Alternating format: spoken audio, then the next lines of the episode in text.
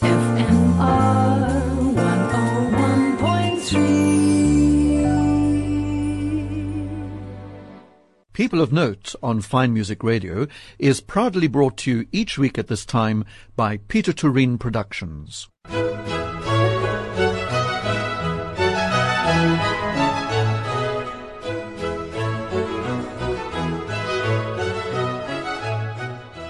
This is Rodney Trudgeon welcoming you to this week's edition of People of Note here on Fine Music Radio.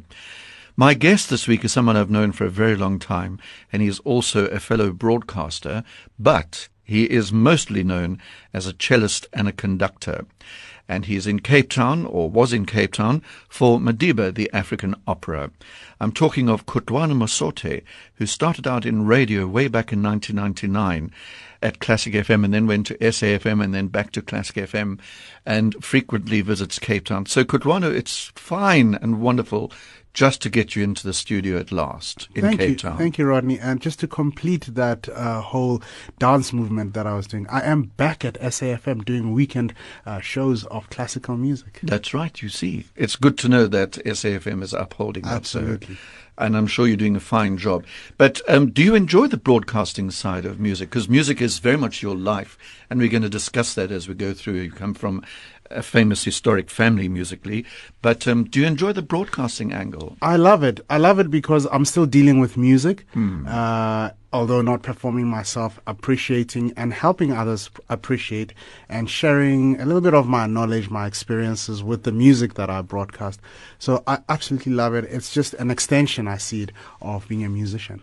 But you've also done a variety of programs, haven't you? When you were at Classic FM, I think you did the breakfast show for a while. Hmm. You did a daytime show. You did a lifestyle show. All those things. Yeah, you know, you, you you know, it's like being a sportsman. You you play where you asked to play, and so you should be well versed in everything. You know, I particularly enjoyed the lifestyle show I used to do uh, for Classic FM, and I then I did breakfast. I think in the last little while, uh, 2018, 2019. And of course, with uh, with uh, Classic FM, I started off doing something called Classic SA, which was a local content program. So I also got to learn a lot about who's out there of my colleagues, who's recording, who's doing amazing recordings, and it was my business then to find out what exactly the state of uh, classical music in South Africa is, and just to let the audiences know about that. And at that stage, it was not too bad, was it? And it sort of was almost the beginning of a kind of a renaissance Yeah. for local classical people. Absolutely. I mean, remember 1999, uh, orchestras hadn't closed down, and uh, you know, performing arts uh, complexes like the building that we're in, uh, CAPAB, uh, Pact. PACOFs, PACT, etc. So it all kind of went. Uh, down the hill in uh, in about 2000, and so it was at that time when there was a lot more support, certainly from government, and the institutions that are around, be it music schools, the whole uh, music education programs run through the Department of, of Basic Education, etc., were still in a very good state. I have to say, they've some of them have been revived, but uh, yeah, that was almost the end of a golden era of classical music. But you know what is ironic, Kutlwano, is that that happened at the very time where the vestiges of apartheid and black people learning instruments and being able to go to universities and play in orchestras was opening up. And Yeah. at the very time it opened up, government and various other people started pulling back. politics, South African politics are very complicated. Um, the politics of exclusivity, which classical music, let's face it, still is. Um, you know, I'm working here with a group of musicians where the orchestra is about 80% white, which is um, a fact of history. And all the singers are black, a fact of history. So, so the, we're still trying to bridge these gaps. We're still trying to get these traditions to come together, bring them in the same room, and hopefully, the more we do it, you'll see more uh, white choristers and uh, more black violinists. But it's going to take time. So, I mean, I think it's my short answer of it's all a process. Yeah, yeah. You use the word there, exclusivity, which I'm sad you use. But you're right, let's face it, you are right. But yet, there is something exclusive about classical music because it's so special. That's me trying to get around the political angle. And I see what you mean, Rodney. You're absolutely right as well. Uh, it it is, and I say this without any gendered or political, racial uh, overtones. It is quite a fine thing, and it's not for everyone. No, it's and, not. No matter uh, what ne- colour you are. Neither is jazz, neither is hip hop. Yeah. So uh, I think classical music, uh, because of its colonial overtones that are associated with it, uh, has this extra burden of always having to justify itself. Uh, but it is a beautiful art form, and when it's done well, uh, and we do it well. I mean, sitting in this complex where I've been to see opera, symphony concerts, etc., and and of course the broadcast of, of FMR. It's it just it just really drives that home. And you, as I said at the beginning, you're very busy as a cellist and as a conductor. So, apart from your broadcasting, you're very practically involved with classical music pretty well all your life. Yeah, n- not the last year or so. It's it's been rough, Rodney. I yeah, won't lie. yeah, with the uh, pandemic. so uh, we had an opera gala concert which I conducted at the Market Theatre all places, full Wow. orchestra, six incredible soloists, and then this was last week, and then this week, as you mentioned at the top, we are doing a narrated version of a, of an opera, South African opera. So this is amazing, but otherwise it's been rough. It's been very rough. Music has been hit very, very badly. We're still waiting to see our orchestra here Hmm. on stage, not with perspex screens and with the audience not wearing masks. Yeah, So- I mean it's uh, it's horrible. So I tried out a perspex screen at the market to cage myself in, and it's basically what drummers use. If you've been to concerts on stage, they they cage up the drummer, Yes, yes. Uh, and that's simply because uh, the the noise on stage or the the sound that they make on stage uh, is overwhelming to those sitting around them. So we decided to fly it after a day because it works well. It keeps the sound in. So I can't hear. And every time I stop and try and give instruction, everybody says, we can't hear. so we just got rid. So I, I decided I'm going to conduct with a mask on, which I'm now used to. Yeah. Okay. Now look, Kutlwano, let's have your first piece of music. You've chosen the third movement of Mendelssohn's Violin Concerto. Is there a special reason for this? It's a beautiful piece of music. Uh, you and I have actually had this discussion years ago. You feel that Mendelssohn's Scottish Symphony is his masterpiece. I feel that this concerto is his masterpiece. Well remembered. Gosh. Yes, yeah. I I mean, it's a you know, it's a much of a muchness. They're both great works, but this violin concerto is also the first piece of music that I remember falling in love with. Uh, p- first piece of any music, not just classical music, because my dad used to have an LP of Ruggiero Ricci playing this and the Bruch uh, violin concerto on the other side, and he used to play it to my sister and I when we were, I guess, I would have been three and my sister was five, and we used to dance to this. It's, it's special to me, and my son's learning it at the moment. Oh, I want to talk about your son, Yeah. but let's listen to this first with Joshua Bell.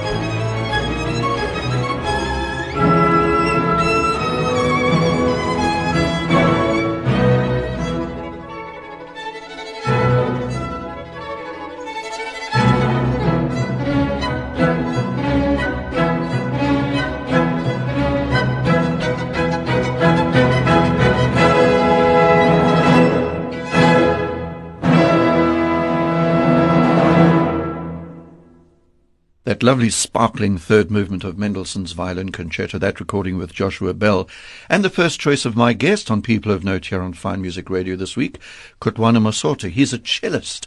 But you mentioned your father just now, and I mentioned a distinguished family.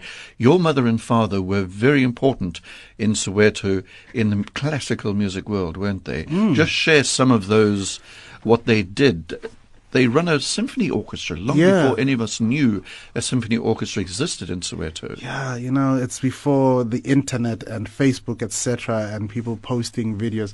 But my father was mentored by uh, Professor Khabi Mngoma, amongst others, who uh, Professor Mngoma had himself started a choir and and, and an ensemble, the Ionian Music Society, it was called. And they used to play things like Handel's Messiah, other oratorios from that uh, Handel era. And uh, at some point, my father got violin lessons with a gentleman called Jeff Diedrichs, later with Alan Solomon. But he's my father started teaching string instruments to children um, in 1965. Wow. Uh, and among the first of his crop of students were the original members of the Soweto String Quartet, all of whom he taught. And so I was born a little bit later, uh, but grew up in this richly musical environment. My father used to work also with choirs. Uh, so a lot of choral music is in my ears, as it were.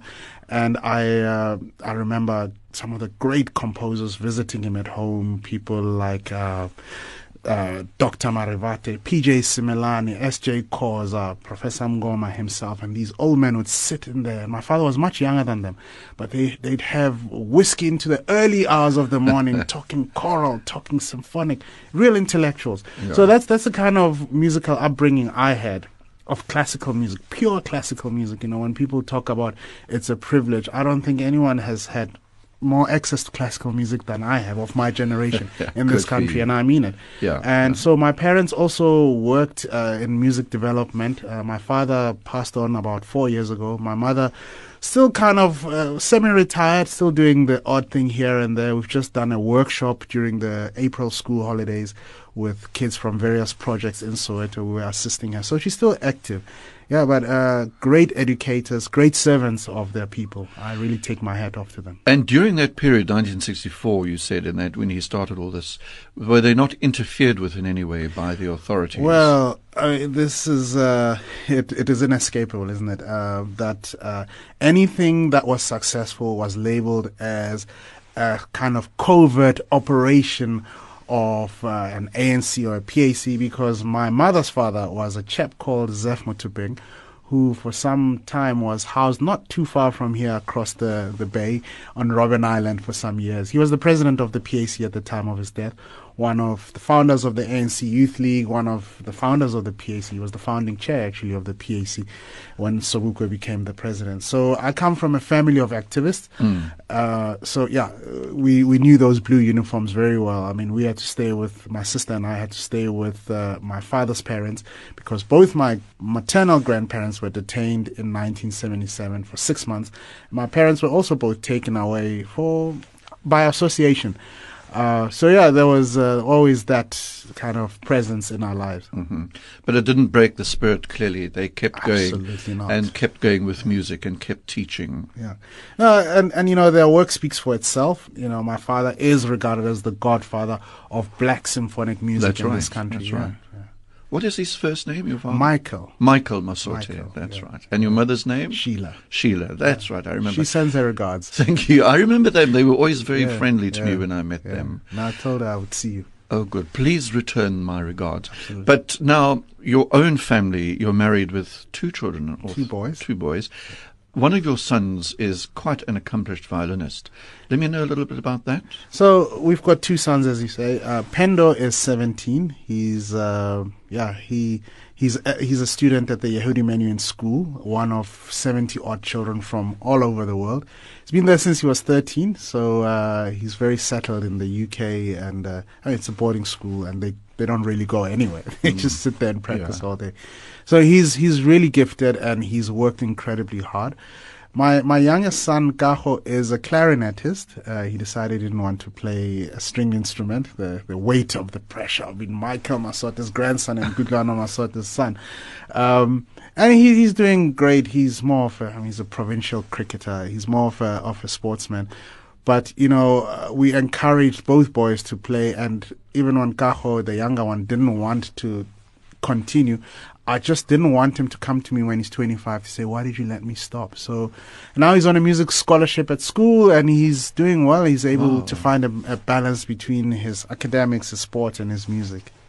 My goodness, so the music continues to flow through the Masote family. It, it is definitely in the genes. and your lovely wife, is she at all musical? Not at all. However, she Very is a, she- supportive. yeah, she is a she is a musician in her own way. Yeah. You know, I I I've had the privilege to meet people uh, that don't play music and don't have any training, but they're such incredible musicians. Uh, I remember when I worked with John Matshikiza, the late John Matshikiza, he'd come to my score and says, "This and this I need out." He knew exactly where to go, but he didn't read music, but he just had a sense of it because music was in him, and she's kind of like that. Okay. Yeah, and we've been together for 20 years, married for 18.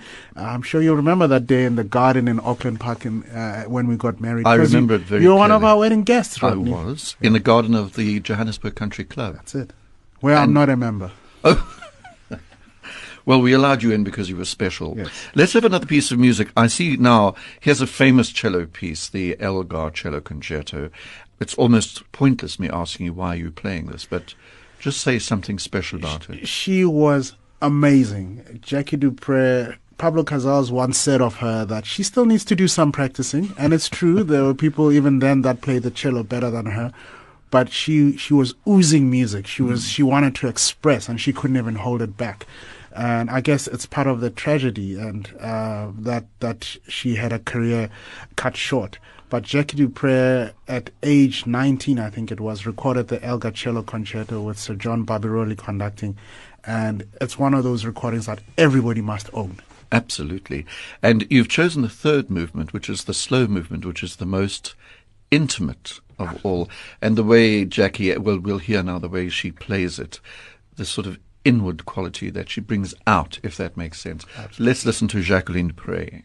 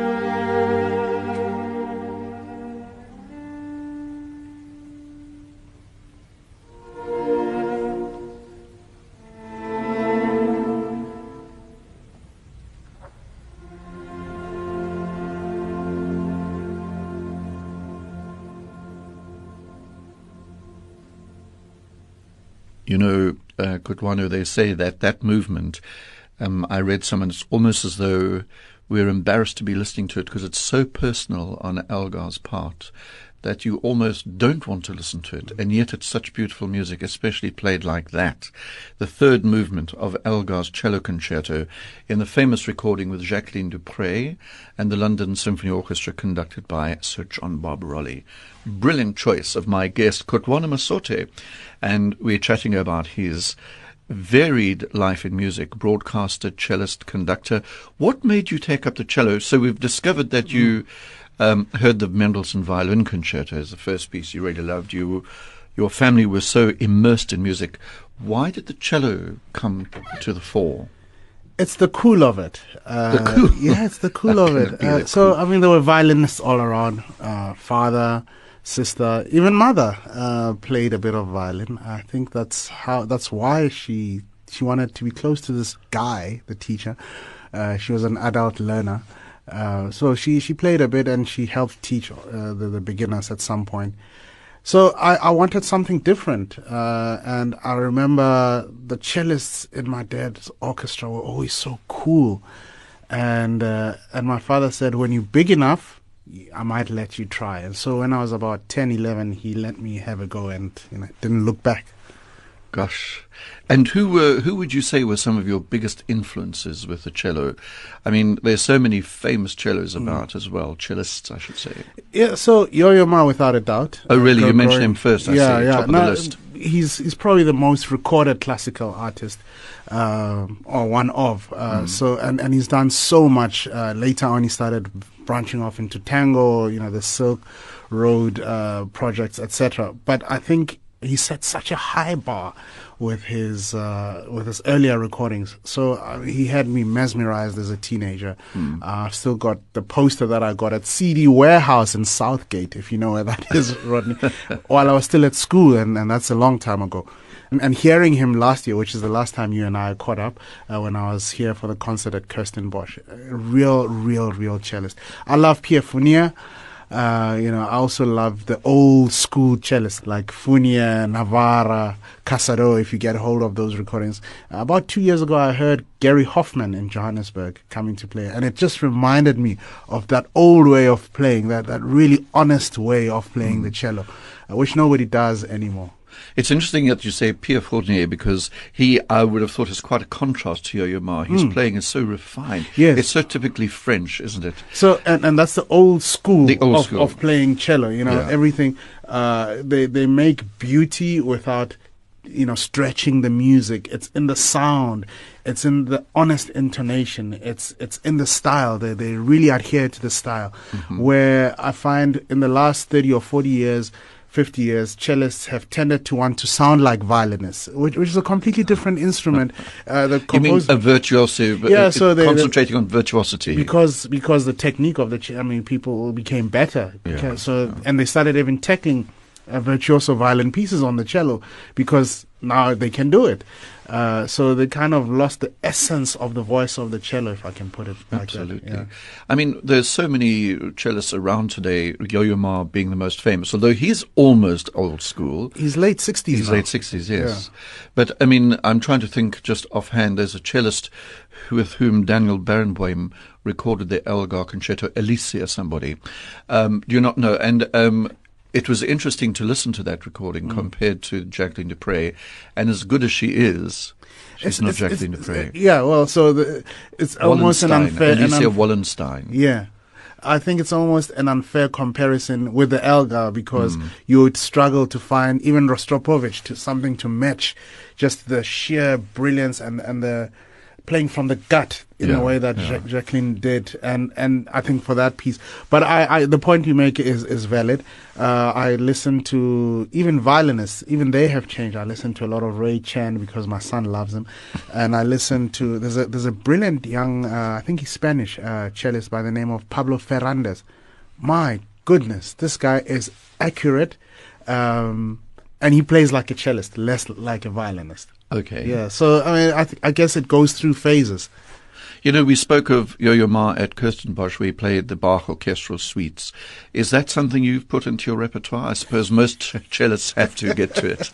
well, he I'd- said, I'd- laughing I'd- I'd certainly never planned to play them all in one sitting, not even at home. Yes. And this guy did it. Yeah. Age 65. I mean, it was, it was, it, he blew everyone away. Didn't take a break. Yes, I learned the first three. The last three, uh, the, they're a next step up. I just, I just never got to them. Uh-huh. Um, but this guy did it. Uh, yes, I love the Bach suites. Everyone must learn them. If you play violin or cello, you should learn the ones for your instrument. The violists get to learn both.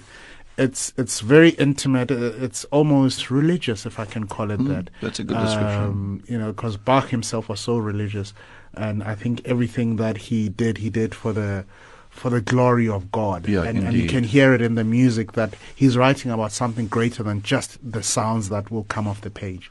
Our mutual friend Susan Cock said something that I've never forgotten about the Bach cello suite. She said, when you listen to them, it's like sitting listening to an old wise man who knows everything about the world and the universe, and you just listen. You don't want him to stop. And when you hear them as often as I've heard them, there's always something new Hmm. that you're taking away. I mean, it, it really is probably the, the the handwriting of God, if you like. Gosh, that's very, that's a new one. I shall quote you. May I quote you on that? Please do. Just Let's- credit. yes, let's have another piece of music. Some choral music, the Hallelujah Chorus. My father loved the Messiah. He grew up singing the Messiah. I think it's it's kind of like the gateway drug into classical music, uh, Handel's Messiah, because everybody knows knows the Messiah and everybody has a favorite piece from the Messiah. And my father, amongst his many achievements, he translated the Messiah into South African languages, a version called the South African Messiah. This is not the version we're going to listen to, but uh, I think the Hallelujah Chorus is without a doubt the most famous piece of classical music.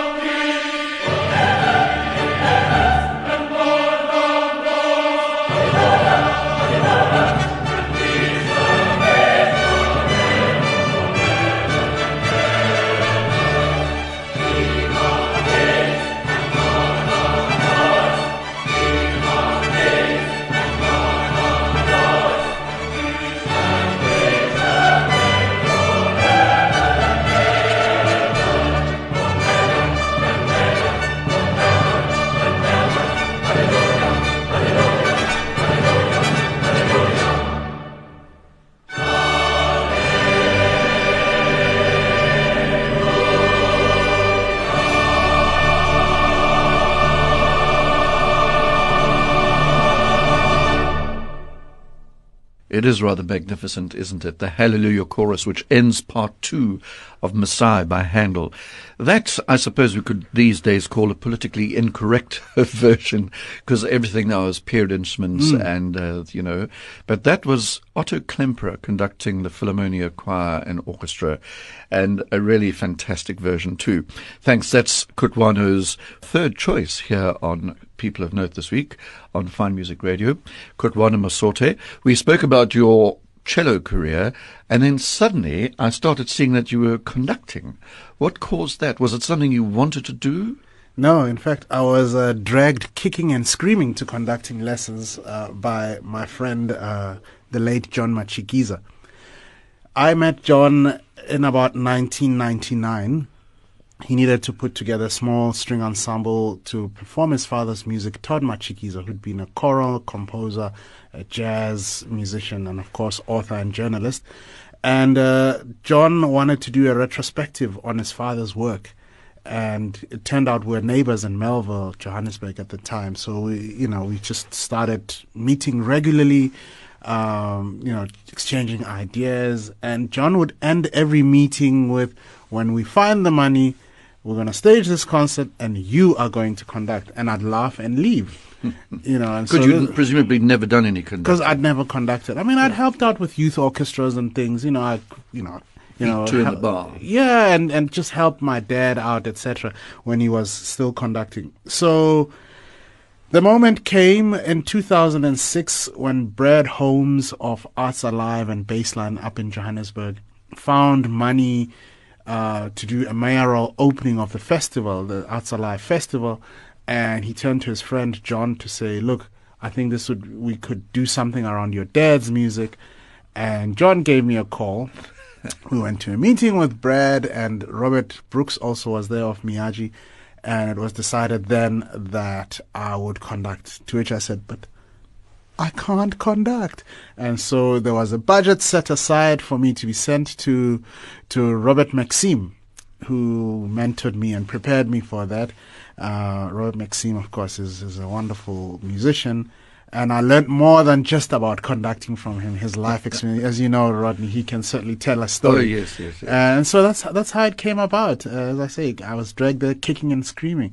So we did our first concert doing the music of Matshikiza with orchestra and choir, and uh, also the music of Ladysmith Black Mambazo, which Isak Roo had orchestrated, and they did that whole project, which was Grammy nom- nominated actually with Ladysmith Black Mambazo and the English Chamber Orchestra. So we we repeated that, not with the English Chamber Orchestra, and so that was my first conducting gig. I enjoyed it so much, I decided I wanted to do it again. But now, have you you have also conducted? I want to say, proper concerts with concerto, overture, symphony. You've done that as well as the more lighter stuff. Right. So, you know, part of my life's mission is to take away these overtones around exclusivity, colonial, uh, you know, around classical music. So one finds oneself doing a lot of cross-cultural projects because one of the other things that I do and I do quite well is arrange and orchestrate. Yes, I wanted to ask you about that because So- that's an art in itself. It, it is. It is. It's not just uh, transcribing. It's it's arranging. It's giving a new sound, a new life to the work. So I've used those skills to create more work for myself, so that I can conduct. And uh, as I mentioned earlier, we did an opera gala concert in Johannesburg. It was Bellini, uh, Mozart, Mascagni, etc., with six incredible singers. And so I can, you know, get stuck into that repertoire. Of course, coming from a symphonic background myself, I'm not a singer, so I love the operatic stuff, but I also enjoy conducting the, you know, the traditional symphonic music, along with the cross-cultural and newer compositions. So, are you still playing the cello? Well, that's the million dollar question, isn't it? Hardly, Rodney, I have to be honest. And I don't have an excuse. I used to make it the excuse that I was very busy. I've had a year where I stayed home literally and I did very little celloing. Uh, I mean, it was just also in, and I guess how one was feeling throughout those hard lockdowns. Uh, it was difficult to do anything. I got ahead with other work, But yeah, I think once you leave it for a long time, it's very difficult to go back to it because you know what it should feel like. Yes. And you spent so many years in the front desk, weren't you, of orchestras in Johannesburg? Yeah. With the cello? Yes, uh, front, middle, back. Yes, but but yes, I think the point you're trying to get across, Rodney, is that I know what to do when with cello in hand. And one invested a lot. I mean, I studied at the Menuhin uh, Academy in Switzerland, handpicked by Yehudi Menuhin himself, played great deal of chamber music in, in, in, in those days mm-hmm. and when I came back to South Africa. I do miss it. I, I have to say I enjoy the conducting role as well because I get to influence programming. I get to also mentor younger musicians, which is something obviously that I saw others do before me that I'm also very passionate about. Oh, that's good news because there are some people who don't like teaching. So you enjoy that aspect so as well. Mentoring and teaching okay, are, are different. the same thing, but I, I, don't sit, I don't give it, I don't give lessons. I don't uh, have uh, beginners come and show them how to hold the bow. Um, I did it for a very short time at, at my parents' project in Soweto. And Abel Selaocoe, I don't know if you know who he is, Standard Bank young artist from a few years ago, um, doing really well as a cellist and does all the throat singing, jazz. He's based in the UK.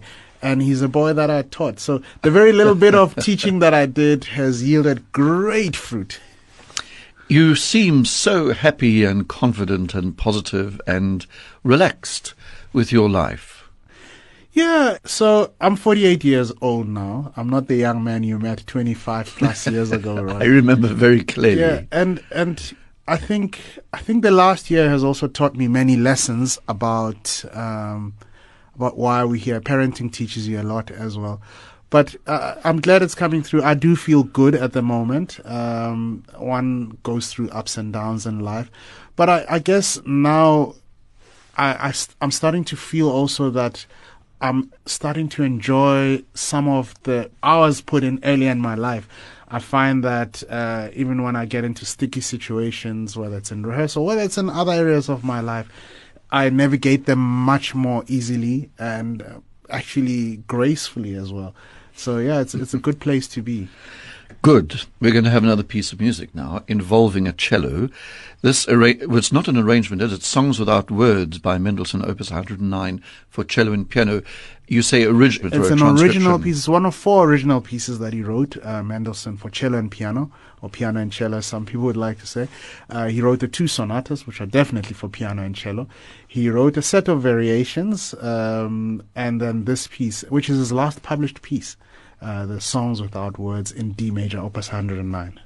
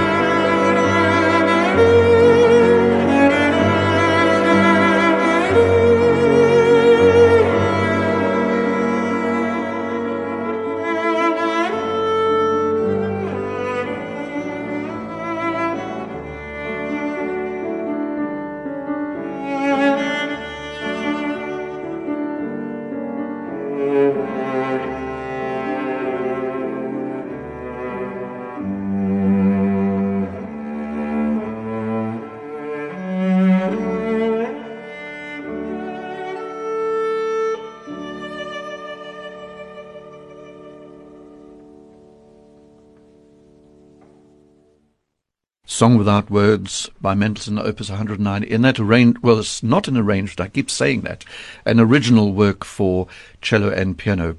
Another choice of my guest on People of Note this week on Fine Music Radio, the conductor, cellist, and broadcaster, Kutlwano Masote.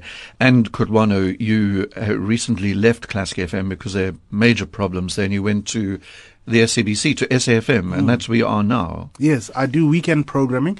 My show is called Weekend Sundowner Classics, and it's from 4 to 7 in the afternoons on a Saturday and Sunday, which is a great slot. And I think the thinking there was that most radio stations uh, play um, R&B and that kind of old school sort of 70s, 60s, 80s music at that time on a weekend, even 702, your talk radio stations have that music Like uh, golden oldie thing. yeah, so your solid gold sound. And uh, so SAFM thought that there is possibly an audience that is looking for something different at that time, and it's it's a good time, especially on a Saturday, for people to be listening to to, the, to to classical music. Do you compile your own shows? I compile my own shows, which means I have free reign, as it were, as to how I, I want to, you know, have the, the program. Uh, no interviews. Uh, perhaps in the future, if you know we get out of, you know, limiting people in, in and out of studio. So at the moment, it's just it's just music. Gosh, that sounds wonderful, actually. And um, I'll have to tune in, I suppose, if I can remember where SAFM is. Kutlwano. But listen, we're coming towards the end uh, of the program now. And it's been, as I mentioned earlier, a joy to talk to you because of your positiveness and your relaxed attitude towards all this thing that can sometimes create all sorts of tensions and problems among people and organizations. But I know it's unfair, but I'm going to ask you. What do you think about the future of classical music? Are we going to have orchestras and opera companies? Do we have a place for our younger people to go in the future? I think there is a groundswell of young people, uh, especially black people, previously disadvantaged people in South Africa, learning classical instruments, singing. I mean, I don't even have to say. Uh, we, it's probably opera singing is our best export in this country. Uh, so there's certainly interest. The, there's greater access. I think it can only translate to a healthy industry uh, further down the value chain. So it's up to us that are the current custodians as the leaders in the industry to make sure that we continue to grow the opportunity and the spaces for young people to come in much more easily.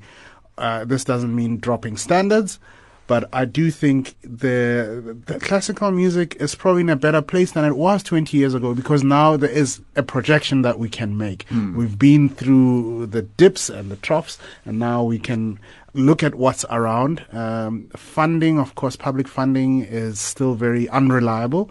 Uh, so it's up to you know corporate South African private individuals to keep making sure that the young people have access to education opportunities, and I'm sure that further down the line it will translate into a healthy classical music, whether it's opera, ballet, symphonic uh, environment. This is very good to hear from you, Kutwan. I presume you're being absolutely honest. I, I Um, really, I mean, I mean, there's, there's, you know, everybody used to talk about Buskaid. They still do, but they talk about other projects as well. And Yes. uh, the children that didn't go to Buskaid that are also doing well. So the, you know, there are middle class families that don't need a project like Buskaid, but hopefully we'll keep funding those, those and supporting those initiatives in addition to private initiatives. And as you also say, it's now more important for the public sector to uh, support orchestras. The government Mm. Yeah, clearly has other things to do. Look, the government is, um, they have different priorities. Uh, they have to feed uh, children at schools, they have to build houses, build roads, etc. And the, the arts should rank a little bit higher than they do. Perhaps that switch will come on uh, not too long from now. And let's hope that in the meantime, not too many young musicians leave this country. Well, you know, it's like saying um, the best cricketers shouldn't go and play at IPL and rather turn out for the Lions. You can't stop them. They are ambitious. Uh, if the opportunities are there, same with the singers. Same with young violinists. You know, I mentioned earlier that I have a young son uh, who's a teenager playing already at a high level and studying at an uh, you know prestigious school. Should he come back? I don't know. I'm telling both my children that they should be excellent in whatever they do so that they can be employable anywhere. They shouldn't be bound by their passport to live where it says they can live. Just be good enough to get employment anywhere.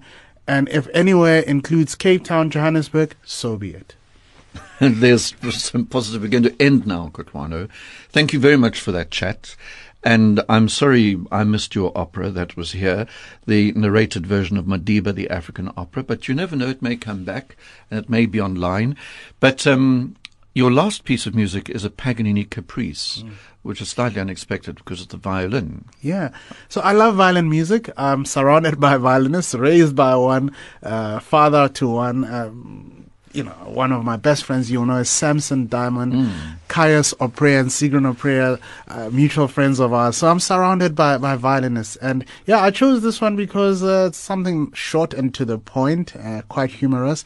And my son is also playing it, so I've heard it in the house when he when he was home. and uh, not you know. torn your hair out. No, yeah, but uh, I, I, think it's a lovely piece to just say goodbye t- with, and thank you so much, Rodney, for inviting me. It's a pleasure. My guest, Kutlwano Masote. Here's Paganini's Caprice number thirteen.